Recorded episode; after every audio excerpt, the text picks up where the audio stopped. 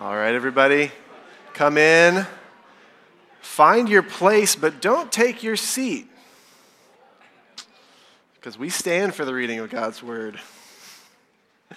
No, but please take your Bibles and turn to 1 Corinthians chapter 2. Actually, chapter 1. 1 Corinthians chapter 1, verse 18. Becca will read that for us.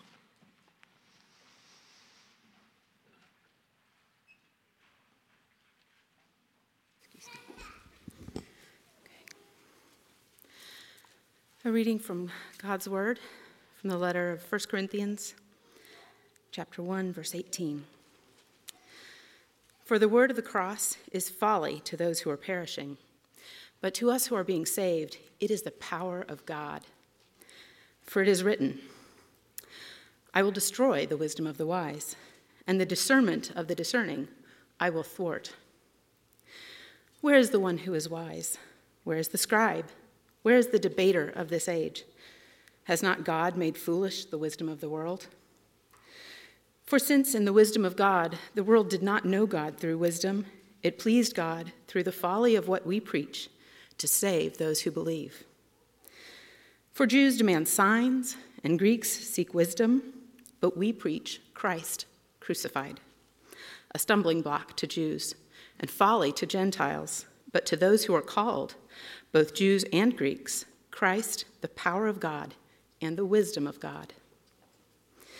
For the foolishness of God is wiser than men, and the weakness of God is stronger than men.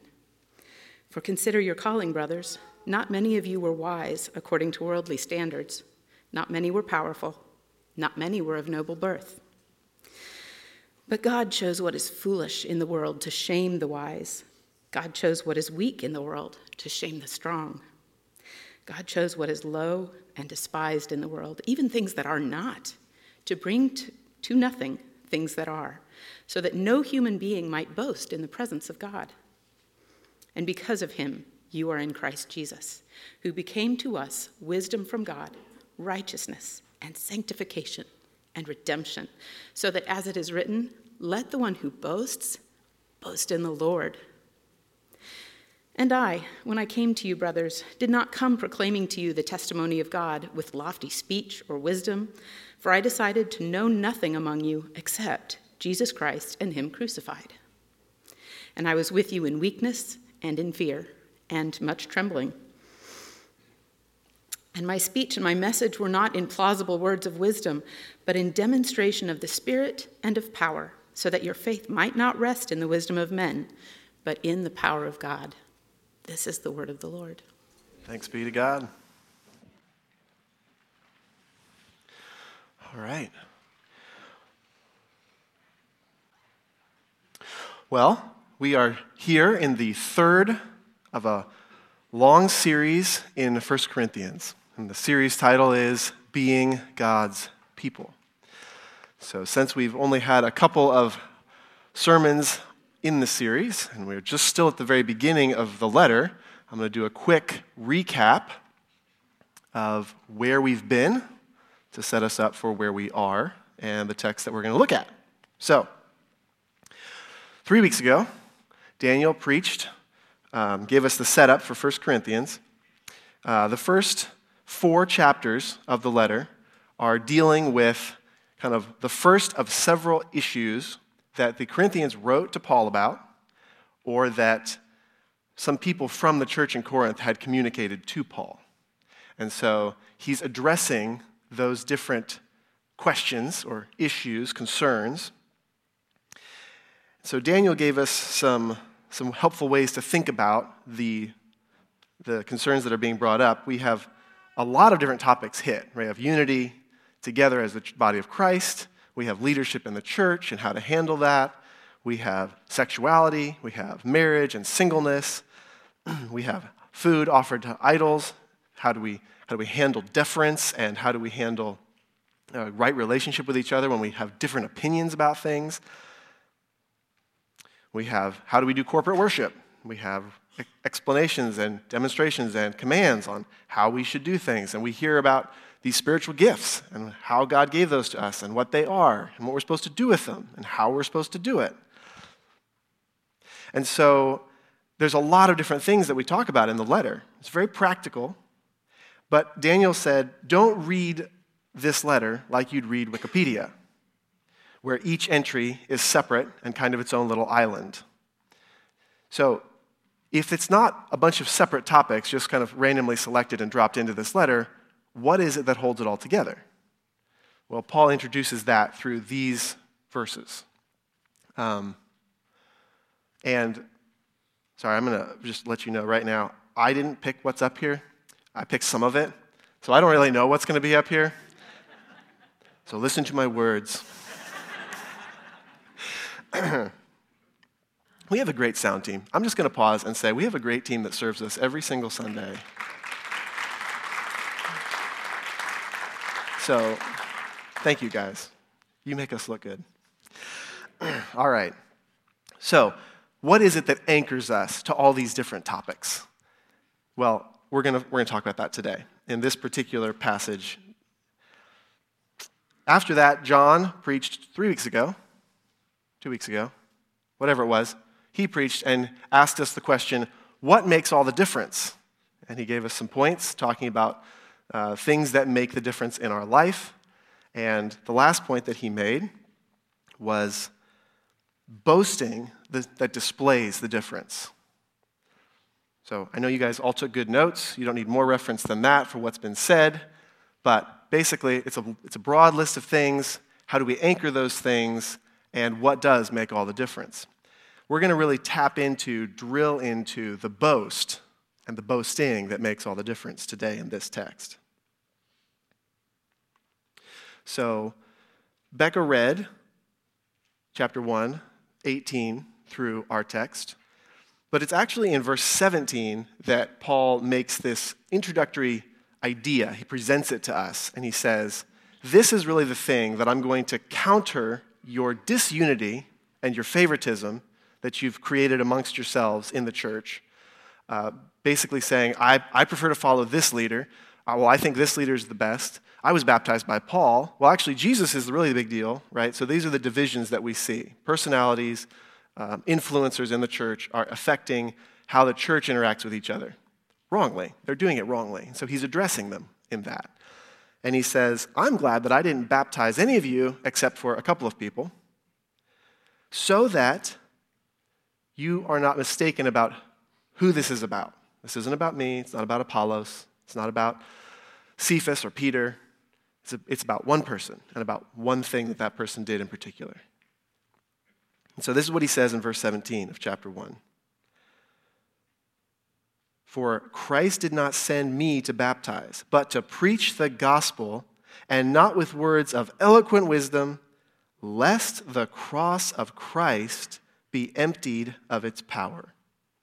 That phrase right there is really what sets up most of the rest of 2 chapter 1, chapter 2, into chapter 3 and 4.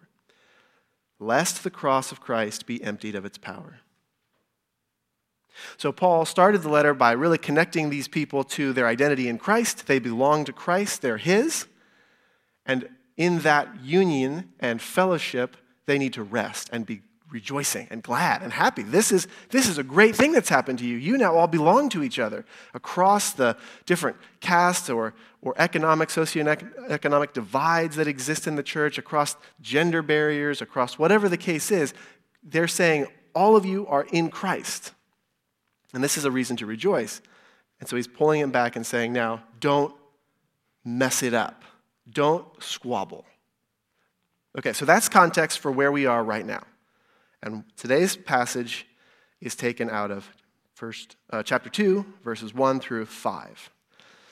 That's five verses, it's three sentences.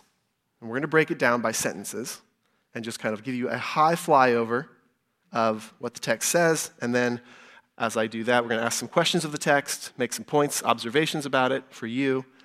And then I'm going to, this is going to be quick, so don't, don't get upset if you can't track with me on all your notes. These are really just for context. And then I want to tell you what my two points are two points, and then a couple of application pieces. What I really hope that you guys walk away with today, what I think the Lord wants you to hear. All right, so to the text, chapter 2, verse 1. And when I came to you, brothers, I did not come, or excuse me, I'm going to start that over. And I, when I came to you, brothers, did not come proclaiming to you the testimony of God with lofty speech and with wisdom. All right, so we're going to stop there, ask a couple of questions. When did Paul come to them? That seems like an important context for when he says, When I came to you. So he's writing this letter from, from in the future, or, or basically in the, in, the, in the past of, he's been there in the past, and he's writing back to them about his experience there. So when he came, we'll talk about that.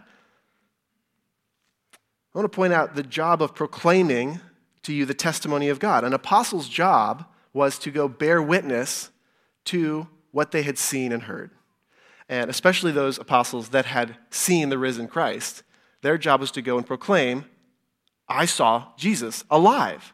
He is the Messiah. That's their job. He comes and makes a distinction between lofty speech and wisdom and the testimony that he's preaching. So he doesn't present it in a special, unique, memorable, exciting way that would convince you to believe it just because of his demonstration of it. His, not his demonstration, rather, his, um, his persuasive speech. He's bringing you just the message, pretty plain and simple. So think about a courtroom in a context where you have evidence and you have witnesses. And you want those people to be honest and you want it to be clear. So that's really what Paul is doing here. In the, in the case for Christ, as it were, he's saying, I was a witness and I have evidence. And I'm bringing you that, plain and simple. I'm not trying to wow you with flashy opinions. All right, verse, verse 2 which happens to be sentence number two. For I decided to know nothing among you except Jesus Christ and Him crucified. So he is talking about Jesus of Nazareth, who was the Messiah. He was a teacher, he was a prophet, he was a healer, he was a friend, he was somebody that interacted with us, he was a real person. In Him crucified, that crucifixion, Paul is probably thinking about the prophetic fulfillment that happened in Jesus. He's thinking about the atonement that Jesus accomplished on the behalf of sinners. He's thinking about the judgment of God for sins when he's talking about that. Again, I didn't put these up there. All right. Now, verse 3. Verse 3 is the third sentence. It is a long sentence, not quite as long as some of Paul's, but it's long. And it's basically reiterating what the first two sentences said. So, verse 3 And I was with you in weakness and in fear and in much trembling, and my speech and my message were not in plausible words of wisdom, but in demonstration of the Spirit and of power, so that your faith might not rest in the wisdom of men, but in the power of God. So, a really obvious question we might ask of this is why was Paul weak and trembling and afraid. Well, we'll talk about that. That's one of the points. When he says, my message, my message wasn't persuasive, what does he mean by that? He says, I demonstrated to you the power of the gospel and the power of the Spirit. I want to make a special note about this word demonstration here. This particular, uh, well, I'm going to read, I don't think we did put this up here. I'm going to read a commentary note about this word demonstrated.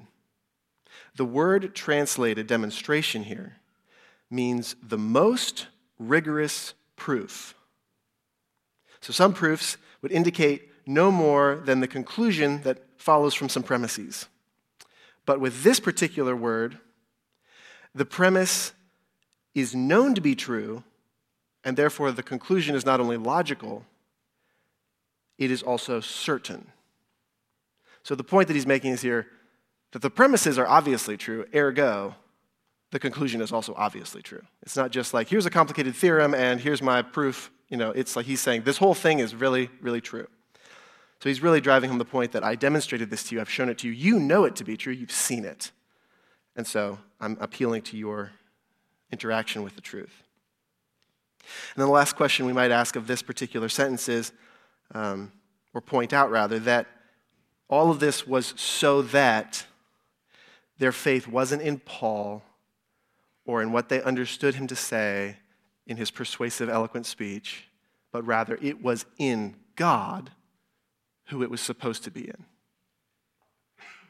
So, the so that here, the important piece, the, the reason for all of this, is so that they are not deceived, but rather confident in the things that they have seen of God. Okay, so that leads us to the points. I have two points and then two application pieces. And we'll work through those in detail, the bulk of the rest of what I have to say. So the points are this a weak man boasting, that's the first point, in the power of the gospel. That's the second point. Altogether, it is a weak man boasting in the power of the gospel. So we'll talk about that. Here's what I want you to hear and take away from today. What I want. Now, what the Spirit does, I'm happy for him to do. Contrary to this, Michael Stalker came up here a little bit ago and said, you know, there's means and God works through means and he works with means and against means. And I hope he works with the means of me, but hopefully you are benefited for this. Here's what, here's what it is no matter what circumstances you find yourself in, or what weaknesses you know about yourself, or what torments Satan is allowed to buffet you with, the gospel is power for salvation, and it is sufficient for your life and your calling. That's a long application point. I'm going to reiterate it. It doesn't matter what is going on in your life, it doesn't matter what your personal weakness is or what Satan is opposing you with, the gospel is sufficient. The gospel is sufficient. And then the second point I really want you to leave here with is from this text we cannot make the gospel stronger. However, we can make it weaker. We cannot make the gospel stronger, but we can weaken it.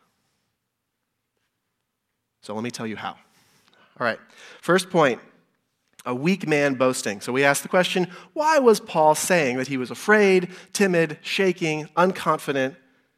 Why was he this way? Well, for this, we're going to take some context. We're going to tell the story of Acts 15 through 18, abbreviated. Starts off, this is Paul's second missionary journey. Do we have this slide? We should have this slide. I did pick this one. I don't have my pointer. That's okay. You can see.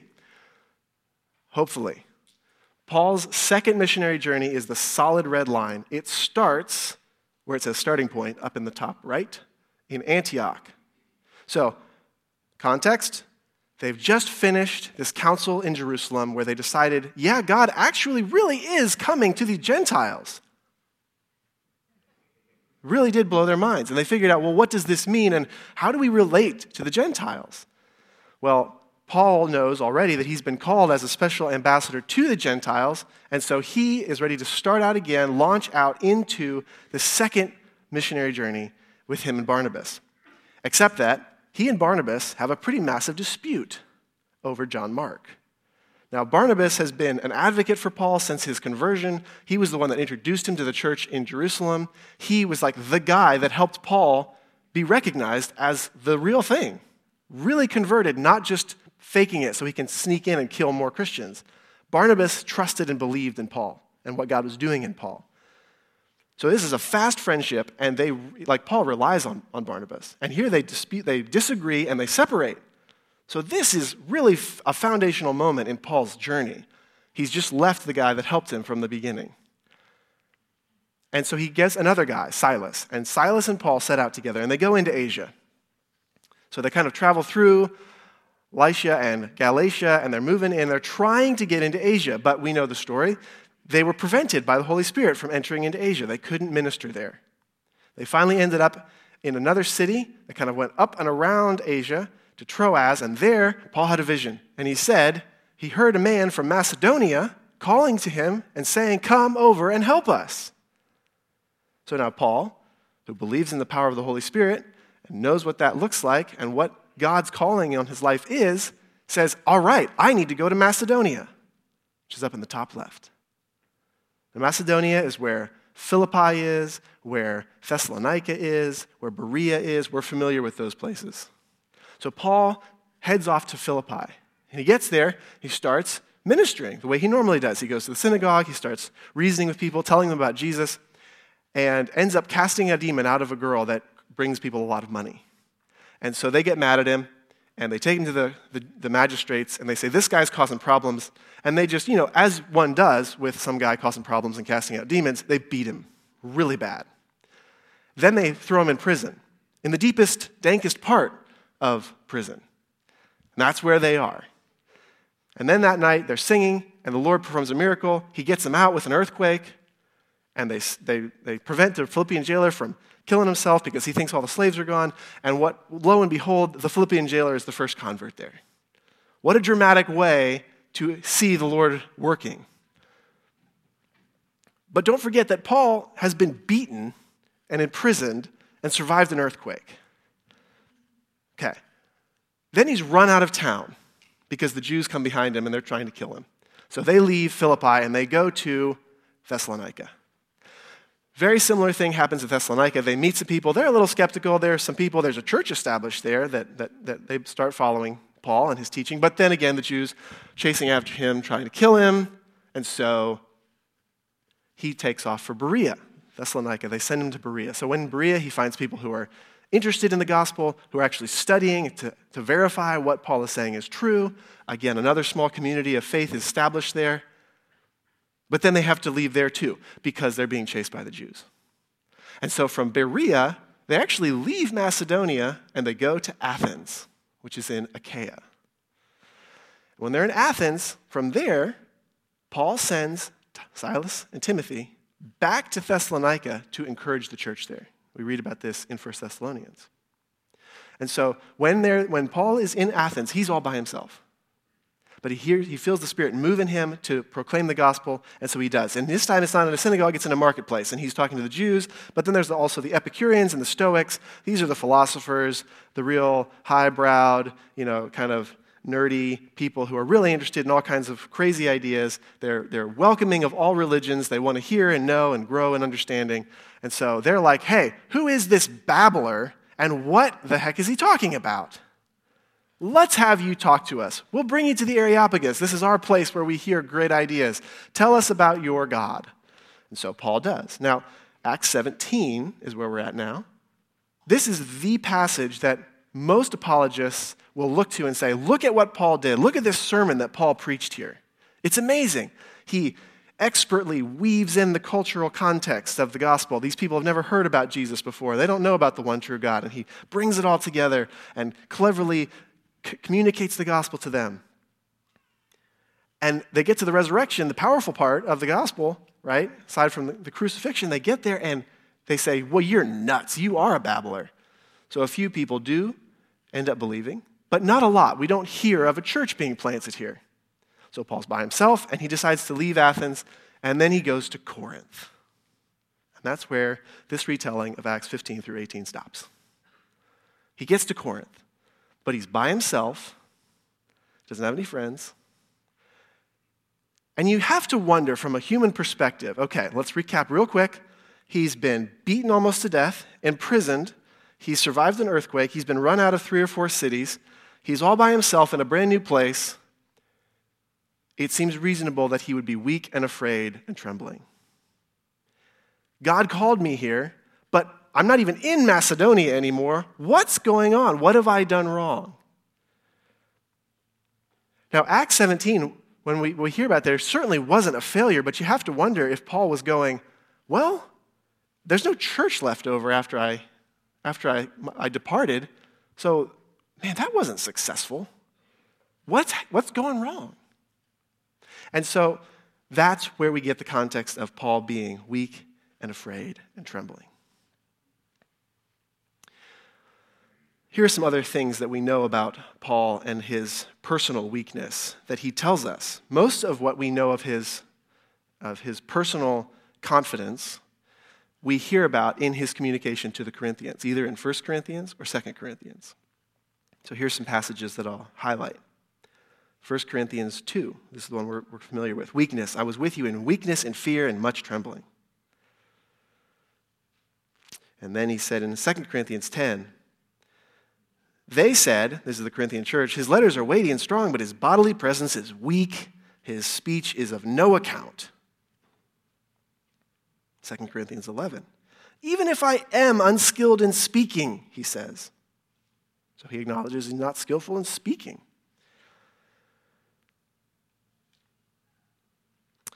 Um, he's very aware of his weakness. He's, he makes comments about it freely. Here's a description of Paul. This is from a non biblical text, but it is something that you know, would have been known about around the time after, the, after these letters were written, after the canon was really established. This is an extra biblical description of who Paul was. He was a man of small stature, with a bald head, crooked legs, in a good state of body, with eyebrows meeting and nose somewhat hooked. He was a short, bald man with a unibrow. That's Paul. Not real confidence boosting. And so Paul's aware of this, Paul's experienced this. So not only is he not really present like present well necessarily, but he's also been through a lot. So it's very reasonable to understand why he's telling us, I was with you in weakness and fear. But here's a word, like I want to distinguish here between weakness and humility, because Paul actually has both. His weakness, in concert with the power of the Spirit, produces humility. Okay? Uh, I'm going to read 2 Corinthians 12. This is where Paul talks about a particular weakness that he has. This is 1 Corinthians 12, 17. Sorry, 1 Corinthians 12, 7. So, to keep me from becoming conceited because of the surpassing greatness of the revelations that he had received, a thorn was given me in the flesh, a messenger of Satan to harass me, to keep me from becoming conceited. Three times I pled with the Lord about this, that, he, that it should leave me. But he said to me, My grace is sufficient for you, for my power is made perfect in weakness. Therefore, I will boast all the more gladly of my weaknesses, so that the power of Christ may rest upon me. For the sake of Christ, then, I am content with weakness, insults hardships, persecutions, and calamities. For when I am weak, then I am strong. So ultimately, what Paul has to say about his weakness is, I am, my grace is, God said to him, My grace is sufficient for you, for my power is made perfect in weakness. In addition to this, when we look at Jesus, we see a very similar type of a person. Jesus was a man of no earthly stature, Isaiah tells us. He was rejected and despised. He was, there was nothing about his physical presence that was super great. And he suffered. He lived a life of suffering and hardship for the sake of the gospel, for the sake of the mission that the Lord had put him on, that his Father had asked him to complete. And so, in many ways, Paul really is taking on the mantle of Christ and, and following Christ in the most, the most explicit way Put your cross on your shoulder and follow me. And that's what Paul is doing. That's what we see Paul doing. That's the life he lived. That's the example that he set. And that's what he called the churches that he ministered to, to. He called them to that life. And that is, in fact, the life he calls us to, that the Lord calls us to. But here's some things that gave Paul some confidence. As we know, he found confidence in the weakness that he felt because the Lord provided strength to him. He was called by God in Antioch to be an apostle to the Gentiles. He met Jesus on the road to Damascus. He'd been called specifically to go to Macedonia and Achaia by a vision. He'd been given the ministry of reconciliation that he talks about. In 1 Corinthians, he tells us that he is among the super apostles that the Corinthian church is trying to like distinguish between. But then in 1 Corinthians 15, he actually says, I am the least of the apostles. In Ephesians, we hear him call himself the least of saints. And in 1 Timothy, he tells Timothy, I'm the worst of sinners. So Paul's understanding of himself is true, it's not demeaning. He's very aware of the reality. He's not impressive. He's had a hard time. He's had a hard life and a hard calling, but he's confident in the Lord. And so, maybe a little point of application for us is how many times have we encountered things in our life where we feel very confident that the Lord has put us there? He's confirmed it, He's given us some truth to hang on to. And yet, then we see that truth not come to fruition, at least the way we expect it to, after many months, years, decades. Does that negate the calling? Does that negate what he said? No, it doesn't. And we see that in Paul here. He's confident in these things, he's confident in the Lord, and he's living that confidence, and he's enduring a lot in the sake of, for the sake of living it well. So, this kind of concludes the first point. He was a weak man, boasting in, in his weakness. He was a weak man, boasting in the confidence he had in the Lord. And here I'll reiterate the application piece that I want you to walk away with. No matter what your circumstances are, no matter what trial or struggle or weakness you personally are going through, no matter what the Lord is allowing Satan to do in your life, the thorn in the flesh, the messenger from Satan to harass you, the gospel is sufficient for you. It is sufficient for your life and your calling. And all of us have weaknesses. We, if I asked any one of you to, if I asked you to stand up if you have a weakness, everyone would stand up. So this is for all of us, no matter what the weakness is.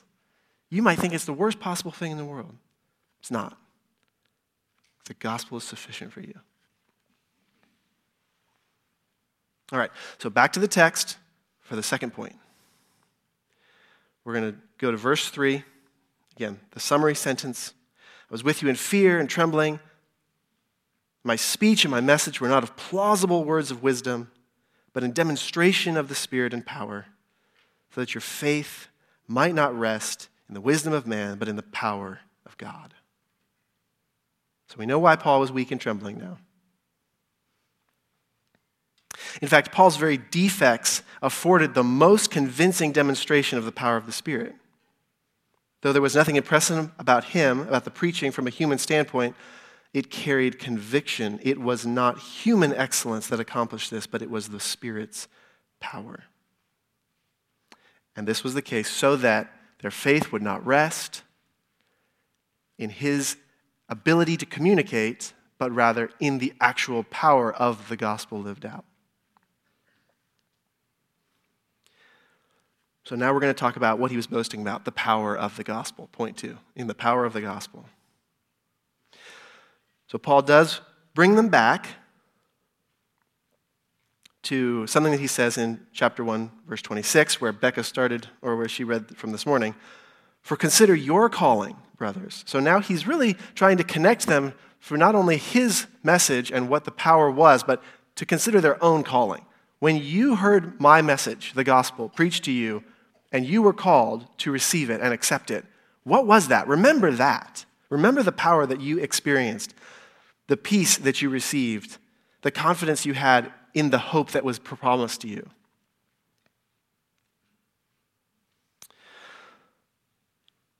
Leon Morris, in his commentary on 1 Corinthians, makes this observation Paul's intention had been to ground his converts in the divine power and to make them independent of human wisdom.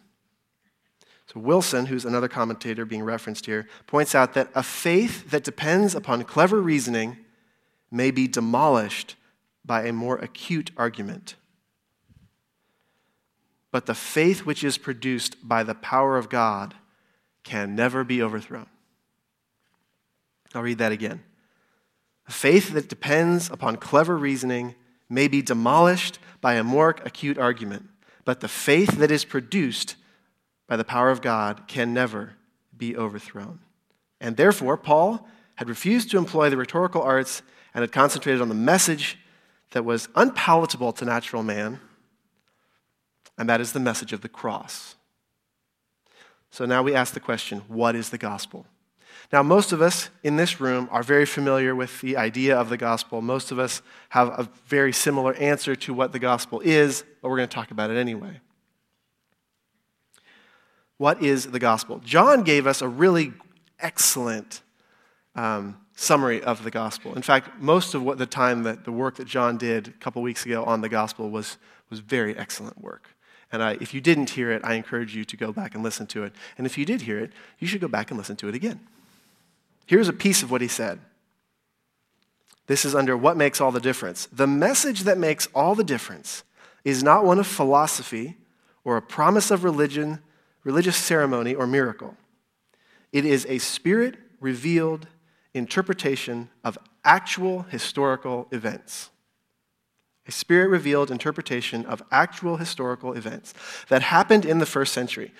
God sent his son as a human child to be born by the Virgin Mary. And this, this right here is the, nugget of the gospel. He lived a sinless life, sinless, righteous life. He died a shameful criminal's death to pay the penalty for the sins of all those who had put their who of all the sins of those who had put their faith in him. And after 3 days he rose from the dead. Continuing the quote, these are historical events, they really happened. They are not mere metaphors for how to be, to be made right with God, for how to be made right with God. We are not put, we're not putting our faith in some idea, but in the very concrete actions of the Son of God. So that's what John told us about.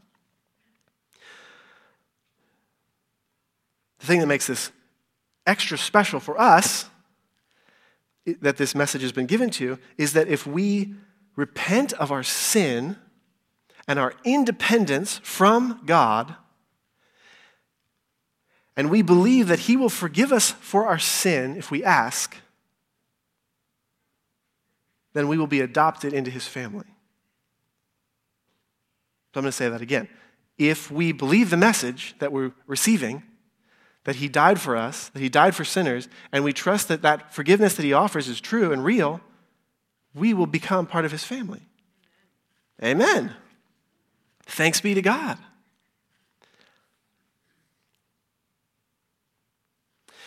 So remember how we talked about the idea of bearing witness to the truth. But the apostle's job was to bear witness of the truth. At the end of 1 Corinthians, at the end of the letter, he kind of bookends his emphasis on the gospel for the first four chapters, and he, he quotes a church creed that was being used in the first century. And this is what he says. This is 1 Corinthians 15, verse 3. For I delivered to you at, as of first importance what I also received that Christ died for our sins in accordance with the Scriptures, that he was buried, that he was raised on the third day in accordance with the Scriptures, and that he appeared to Cephas, then to the twelve, then he appeared to more than 500 brothers at one time, most of whom are still alive, though some have fallen asleep. Then he appeared to James, then all the apostles, last of all, as to one untimely born, he appeared to me. That is, that is the message of first importance. That is the gospel. So these things really happened, and they were witnesses. The most critical scholars in the world will say that Jesus was real, that he was a good man, that he accomplished many marvelous things. Of course, where they break down and, and disagree with us is that they don't believe he rose from the dead, they don't believe that he was the Son of God. But they will admit that he was real and that what he did was real. But here we see what's been preserved for us from the witnesses, from the eyewitnesses of Jesus' resurrection. We see that he, in fact, did raise, rise from the dead, and it was not just a couple people that saw him, it was a lot. There's about seven different times in Acts where we have examples of the gospel being preached to us. And they are clear declarations of the gospel. They're Acts 2, Acts 3, Acts 7, 10, 13, 17, and 26. In those chapters, there's declarations of the gospel from Peter and from Paul, from Stephen. I would encourage you to go check those out. If you ever want to understand what does the Bible declare the gospel to be, go read those passages. Those passages are the declaration of the gospel. If you want to learn how to say it better, to do it better, that's where you should start. these seven examples. So the, Roman, the letter to Romans and to the Galatians were excellent expositions of the gospel. They explain the gospel in greater detail and really unpack the miracle and the wonder of the gospel. But the gospel is very straightforward and simple. In fact, this is how Jesus described the gospel to us. As Moses lifted up the serpent in the wilderness, so must the Son of Man be lifted up, so that whoever believes in him may have eternal life. For God so loved the world that he gave his only Son, and whoever believes in him should not perish but have eternal life. For God did not send his Son into the world to condemn the world, but in order that the world might be saved through him. That is the message of the gospel. That's what Jesus said about the gospel. It's the love of God to sinners that he sent his son to die for them so that they might be saved. Whoever believes this message believes what Jesus claimed, and they will be saved from the condemnation of their sins. And so the question is how can we dress that up anymore? Paul is saying, I didn't come to you with eloquent words or with trying to convince you with a lofty argument. That part of the reason is how can you dress that up? The message is very straightforward and simple God died for sinners to save them. And then he did it. He came and he did it on the cross, the most brutal way you could possibly suffer and die, and that's the, that's the death that God chose to die for sinners. As much as we try, might want to, try to convince people to be saved, we can't do it. And the truth is that Jesus even said, He said as much. Before I get to that, I got ahead of myself here. Um, no, no, I didn't. I was right on track. Look at me. All right. Jesus, Jesus said this about the message of the gospel. He said, Truly, truly, I say to you, unless someone is born of the water and of the Spirit, he cannot enter the kingdom of heaven. That which is born of the flesh is flesh, and that which is born of the Spirit is spirit. Do you not marvel when I say you must be born again? The wind blows where it wishes, and you will hear its sound, but you will not know where it came from or where it goes. So it is with everyone who is born of the Spirit. So, as much as we might try to convince people, we can't actually convince them. The Spirit has to do the work. We can present the gospel, which is what Paul did and what Paul was doing. He was boasting in the power of the gospel and delivering to them only the message of Jesus Christ and Him crucified because He can't do any better. And he actually can't convince them to believe. He can give them reasonable arguments, which he does a lot. He does try to persuade them that Jesus was the Messiah from the Old Testament, from history, from the evidence that's given to us. Apologetically, we must be ready and able to defend why we believe what we believe, but we can't actually make the gospel any stronger. In fact, when we try to convince people with argument, we weaken it we run the risk of damaging the gospel by, by over communicating and overly loftily ex- explaining it to people. We have to deliver what was given to us, the thing of first importance. God loves sinners. He sent his son to die for sinners so that if they believe in him, he will forgive them of their sin and he will give them everlasting life. That's the gospel. That's what Paul's talking about. That's why Paul didn't try to dress it up. That's why Paul did everything he did, why he experienced the brutality and weakness of, and, and suffering that he experienced at the hands of the Jews and of the elements and of his own personal struggle and, and from Satan because he believed in the power of the gospel. And yet, this is a quote from, from John's sermon. D.A. Carson said this the ancient world deployed various polarity by describing humanity Romans and barbarians, Jews and Greeks, Jews and Gentiles, slaves and free. But Paul here sets forth the only polar, polarity that is of ultimate importance. He distinguishes between those who are perishing and those who are being saved. The dividing line between those two groups is the message of the cross. The message of the cross is foolishness to those who are perishing, but to those who are being saved, it is the power of God. So skeptics might try to befuddle us a little bit by asking questions. I mean, a very real question. If there's a good God who's all powerful and all knowing, why does bad stuff happen? It's a fair question. I don't know. I know what God says. He says, I do all things for my glory and for your good. Well, this doesn't feel very good, this terrible thing that just happened to me. I, I, I don't know. All I can say is that God said it's for his glory. And I can choose to trust him or I can choose to be upset about it. And I'll probably try to trust him while being upset about it. That's what most of us do. But the truth is that whatever bad happens to us, God allows it to happen because he, he wants to accomplish something good through it. So, this question is often connected to the idea of the problem of evil. So, we all, as humanity, since Adam, we've inherited a sense of wisdom from Adam by eating the tree of knowledge of good and evil.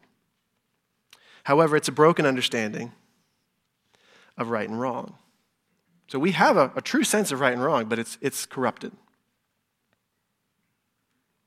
God's law is in our hearts, which gives us kind of a proverbial spiritual compass that always points true north on morality. The true north is God.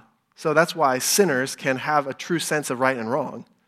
Why it's wrong to kill people, why it's wrong to steal, why it's wrong to do bad things. Even if they don't acknowledge that there is a God, they know that those things are true because the law of God is written on their hearts. But God did actually hand humanity over to their own failed understanding because they decided to disobey Him and walk away from Him. He handed us over to ourselves and unto the authority of Satan, who is the father of lies. And our eyes have been darkened and our hearts hardened toward him because we are selfish beings. So the world's wisdom is ultimately only selfish wisdom, which is why the world's wisdom conflicts with God's wisdom. God's wisdom is Jesus. God's solution is Jesus. The world's wisdom is no, actually, I don't believe that. I believe that God's holding out on me for some reason. I believe that there's some other alternative motive that He has. I'm not going to trust the gospel and His solution because I think that there's something better for me out there, which is the oldest lie that mankind has ever been told. God doesn't really want your good, He's holding out on you. But if you eat this fruit, then you'll be like God. Oldest lie in the book.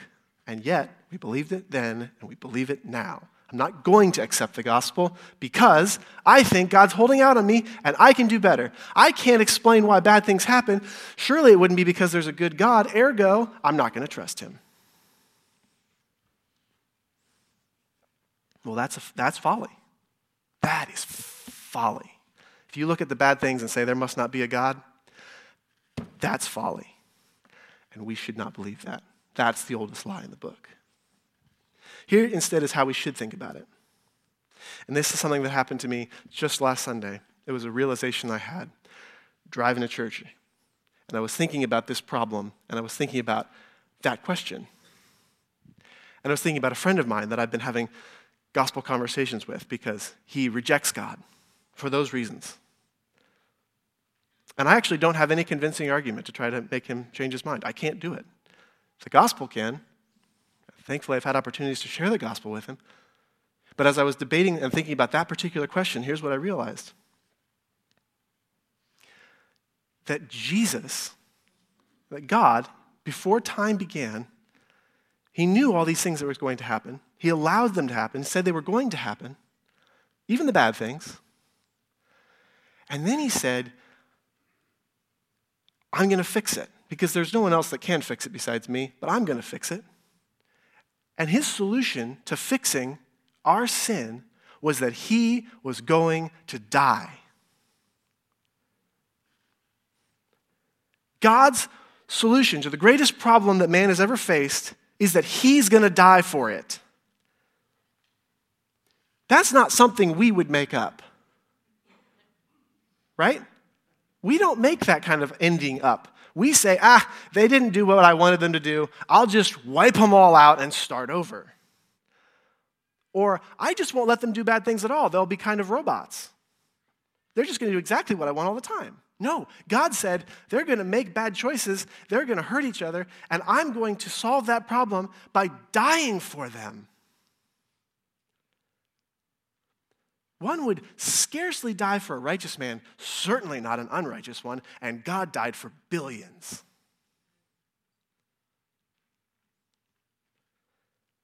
You cannot dress that up. You cannot make that story better. That is the gospel.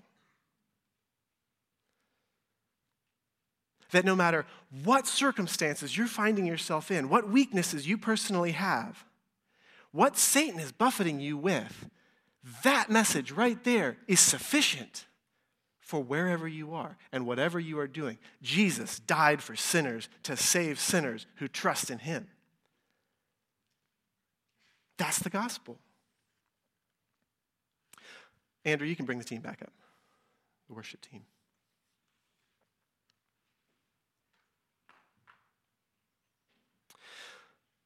So, this is the gospel. This is what it means to know only Jesus and only Him crucified.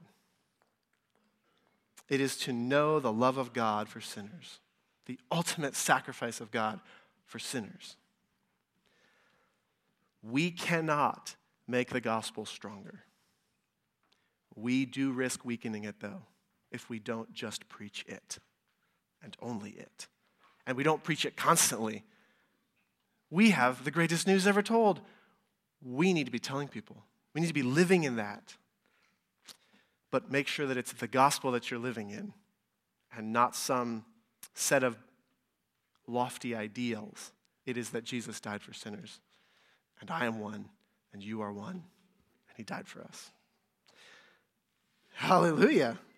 So, with our faith, our confidence, and our boast, may our unity in Jesus lead us to sing and to rejoice in the love of God that He has for sinners.